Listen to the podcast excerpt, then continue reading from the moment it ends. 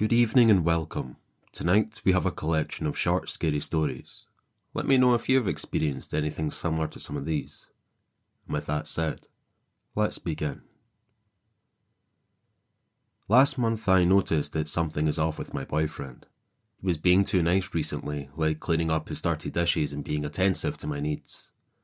I would have thought this was a good thing if only I hadn't caught him waking up in the middle of the night and leaving the house. I tried waiting for him to come back, but I fell asleep after some time, and the next thing I knew, he was back in bed with me. That morning, it clicked on me like I found all the pieces to the puzzle. That's why he was acting so nice. And recently, I would admit that we haven't had some sex, and I thought he just wasn't in the mood. Now I know why. He was having an affair. I was furious and heartbroken. I told my best friend, Natalie, all about it, and she was as heartbroken as me. She kept asking if I was sure about it. I mean, whatever explanation it could be. He'll be gone the whole night and he'll be back in the morning. What did he do? Buy some milk? I said to her that I have a plan. I'm going to wake up before he does and catch him red handed. My best friend just nodded and said that was a good idea. That night, my boyfriend prepared a nice meal for me something he hadn't before, and I was mildly surprised.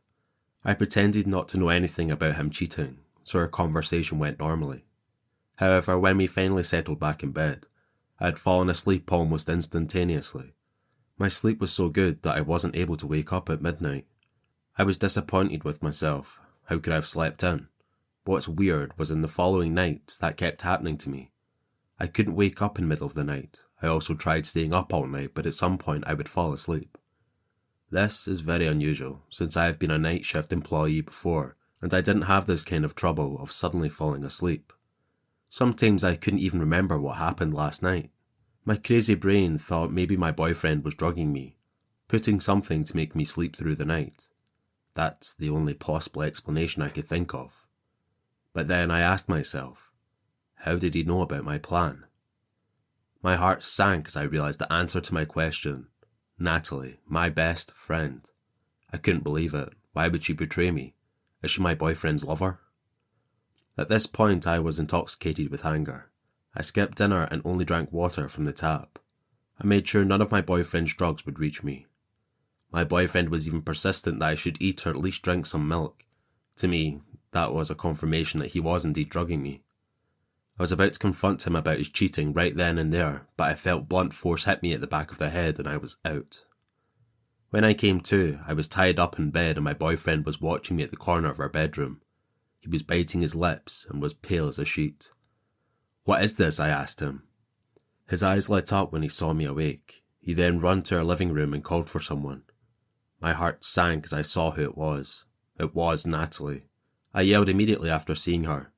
It was you. How fucking dare you? I shouted at her. Natalie asked me to calm down. It's not what you think, she kept repeating. I'm going to kill you both when I get out of here. I kept trying to free myself, but to no avail. I used some of the thickest rope I've seen. Babe, listen to me, my boyfriend said. I'm not cheating on you, and certainly Natalie and I have no romantic relationship. I get out of bed every night because I need to stay safe. Stay safe, I asked. Stay safe for what? From you, he answered quickly. What? Jace, it's near three. We should get out of here, Natalie whispered. My boyfriend then took out a paint bucket and painted my hands and legs with red paint. I squirmed and yelled as he did it in a hurry. All the while I was thinking, who is this person? Is this really my boyfriend? How could he do all this to me? As if he could hear my thoughts, he kissed my forehead and said, You'll understand everything tomorrow, I promise. Before I could reply, he and Natalie ran away and I was all alone in our bedroom. I kept screaming for help, but I knew it was pointless. My mind was racing as fast as my heart beat. My lungs felt like it was shrinking as I breathed for air. No, no, no. H- how could they do this to me? Why are they doing this? I keep trying to free myself, but I got exhausted at some point and lost consciousness. When I woke up, I was still in bed, but I noticed that the ropes that bound me last night were now roughly severed and my wrists burned like hell. As I looked around the room, I understand Jace. The floor, the walls, and the ceiling as well were full of red handprints. After lots of convincing my mum to leave me home alone in her apartment, she finally gave in. This was seriously amazing because this is the first time in like forever that she's leaving me home alone. After a traumatic event, she told me she would never leave me home alone ever again. I was devastated, but I could understand where she was coming from. It would have been the very first, but also the last time she would have let me stay home alone. What happened was, I was watching something horror on my TV. You may be wondering why I would be watching something scary while I'm home alone. It's because I have little siblings and we live in a small apartment with one TV.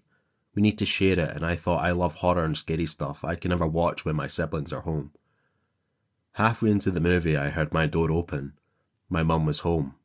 She threw the door open and began frantically screaming my name in fear. I was shocked. My little sister and brother were not with her. When she saw me watching TV with no danger whatsoever, she calmed a bit down. She was about to break down crying. I thought something had happened with my siblings, but that wasn't the case. What's wrong, Mum? I asked. My mum was shaking. Why would you call me if there was nothing happening to you? I was so confused. I never called her. I only called her when I was going to get pizza for dinner. Yes, called me screaming and crying, she shouted. That wasn't me, Mum, I shouted back. Yes, it was you. It was your voice and everything. Confused, I asked what the person on the phone told her, sounding like me calling my number. It was you. You were screaming and crying, banging what sounded like a door. Everyone could hear you. I didn't even put you on speaker. That is how loud you screamed. You screamed like someone was stabbing you.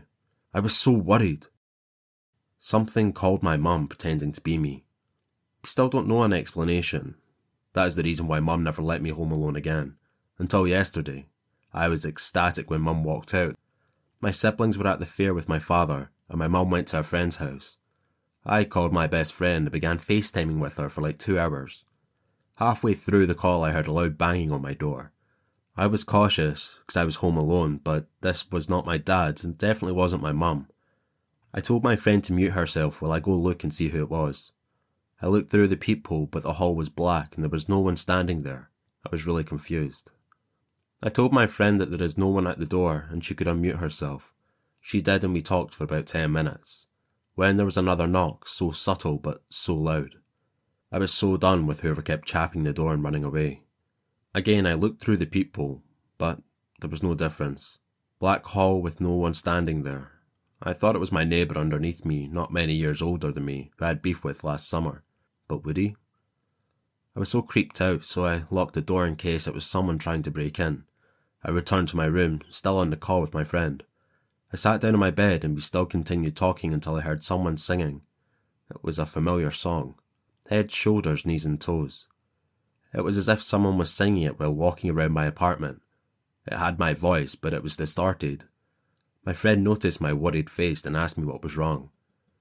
I hear someone singing, I answered. What? she asked. Someone is singing, and it's my voice, I said with a serious tone. She giggled. What song? I knew she would laugh at this and think I was joking, but I said, head, shoulders, knees, and toes. She burst out in hysterics. You're hallucinating, snap out of it. I laughed it off and I hung up because my friend wouldn't delete an ugly screenshot she took of me while we were FaceTiming. My other friend asked me if we could call, but that didn't last long because she had to go soon after. I am a Muslim, so when prayer time came, I put on my prayer clothes and started praying. Halfway through my prayer, though, I felt someone tapping my shoulder. I couldn't turn around because then my prayer wouldn't be valid. I finished praying and turned around. As expected, no one was there. I was really thinking that I was going crazy and had to get more sleep. Summer break really ruined my sleep schedule, but still I decided to send a snap to my closest friends where I told them all what happened. They all didn't take me seriously. I heard the sound of a coin fall in my living room. I also sent a snap about that to my friends. They all told me to go investigate. Well, I did that. I put on all the lights in my house. I went to check the living room and found a coin laying next to the carpet. It literally fell from nowhere. I started recording it and showed them that there is no way it could have fallen from a closet or something. There is nothing in the living room where it could have fallen from. I was really creeped out by now. I went back to my room and sent a video to my friends. I also sent another video of me talking and explaining everything that's happened so far. They were laughing at me, and to be honest, I found it pretty funny as well, until one of my friends told me someone's hand just appeared behind the curtain I was sitting in front of. My bed is located next to my big balcony window. It's really big and you need like three curtains to cover it. I was about to start crying. The fear in the eyes of my friend showed really clearly that she was not lying. Just then I heard more coins fall in the living room. I started recording but stayed silent. You could hear tapping from the window and more coins falling in the living room. But then everything went silent. Like three minutes of complete silence. After the three minutes, everything started again. The coins in the living room and the tapping on the window. My other other friend asked me to go look in the living room to see how many coins did exactly fall. I did and I found like, I don't know, 23 coins. I returned to my room and I was sending a voice message to my friend. Just then, the balcony door flew open and I screamed. I began reciting everything I knew to try and protect me. I was about to call my mum when my dad opened the door with my siblings. My siblings came in excited and I had to pretend like everything was okay. Who would even believe me? This story happened to my sister, not me. I'm just telling it from her perspective and her friend she was with that night is also about 11. So my sister and her friend, let's call her Millie, wanted to go shopping, but because it's already pretty late, some convincing needed to be done. But after a while, our mum gives in and ends up driving them 35 minutes to the local mall. They ended up being there for a long while, so my mum decides to drive home and say that Millie and my sister had to figure something out. So my sister and Millie decided to sleep over at Millie's dad's apartment, Millie's dad, that we're going to call David, lived 20 minutes walking distance from the mall. Around 12 o'clock, the mall closes and Millie and my sister start to walk home. They walked about 10 minutes in a shady forest part. That's when they realise a big black van with tinted windows is slowly starting to close up on them. This van is shady as hell, so my sister is getting kind of alarmed. Millie notices and tries to just ignore it. The van is now beside them, and the driver rolls down the window and says something like, Hey girls, you want a ride? Millie kindly declines and starts to walk faster. But the van is persistent and comes up again. This time my sister looked back and sees about three men with metal baseball bats in the back of the van. My sister tells Millie and she freaks the fuck out. The van comes back and again asks something like, It's late, let me drive you to home. We don't want any creeps to come now, do we? He then gives me a creepy ass smile, and all of a sudden Millie just books it. No warning, no nothing. So my sister is left there alone with the man and is absolutely shitting bricks. The men start looking at Millie about 30 yards away, so my sister takes a chance and just starts running for dear fucking life down the path. But my sister turns around after hearing a door slam shut and all three men in the back is now running after her fucking full speed. My sister is running on just pure terror and adrenaline. She ends up running into a bush to hide, and the men run past her. Right as she's about to run the other way, the van appears and sees her, so now she has to run after the three men that still haven't seen her and the van right behind her. The men end up stopping, thinking she got away when my sister runs full speed beside the men and passes them. She was so damn scared she didn't even realise that the forest bit was over, and she now sees the apartment Millie's dad lives in. So she runs faster than ever, still with the men after her, and ends up slamming into the apartment's main door. Now you need a tag or a key to get in through the main door, Unfortunately, Millie was waiting for her on the other side, so she opens the door quickly and shuts it, and they both run up the stairs, collapsing David, and collapse inside her dad's apartment. Now, a few months go by, and my sister hangs out with Millie again, and for some reason my sister gets the urge to put on the news. Believe it or not, the men that chased them are in custody for raping and killing five young girls between the ages of 6 and 13. I sadly don't have the articles or the news, you'll just simply have to trust me. Millie and my sister lost contact and haven't spoken for a while. But please be careful out there and always trust your gut instincts. Thank you all for listening. If you enjoyed, maybe consider subscribing or checking out one of my other videos. I really would appreciate it. And with that said, I'll catch you all in the next one. Thank you.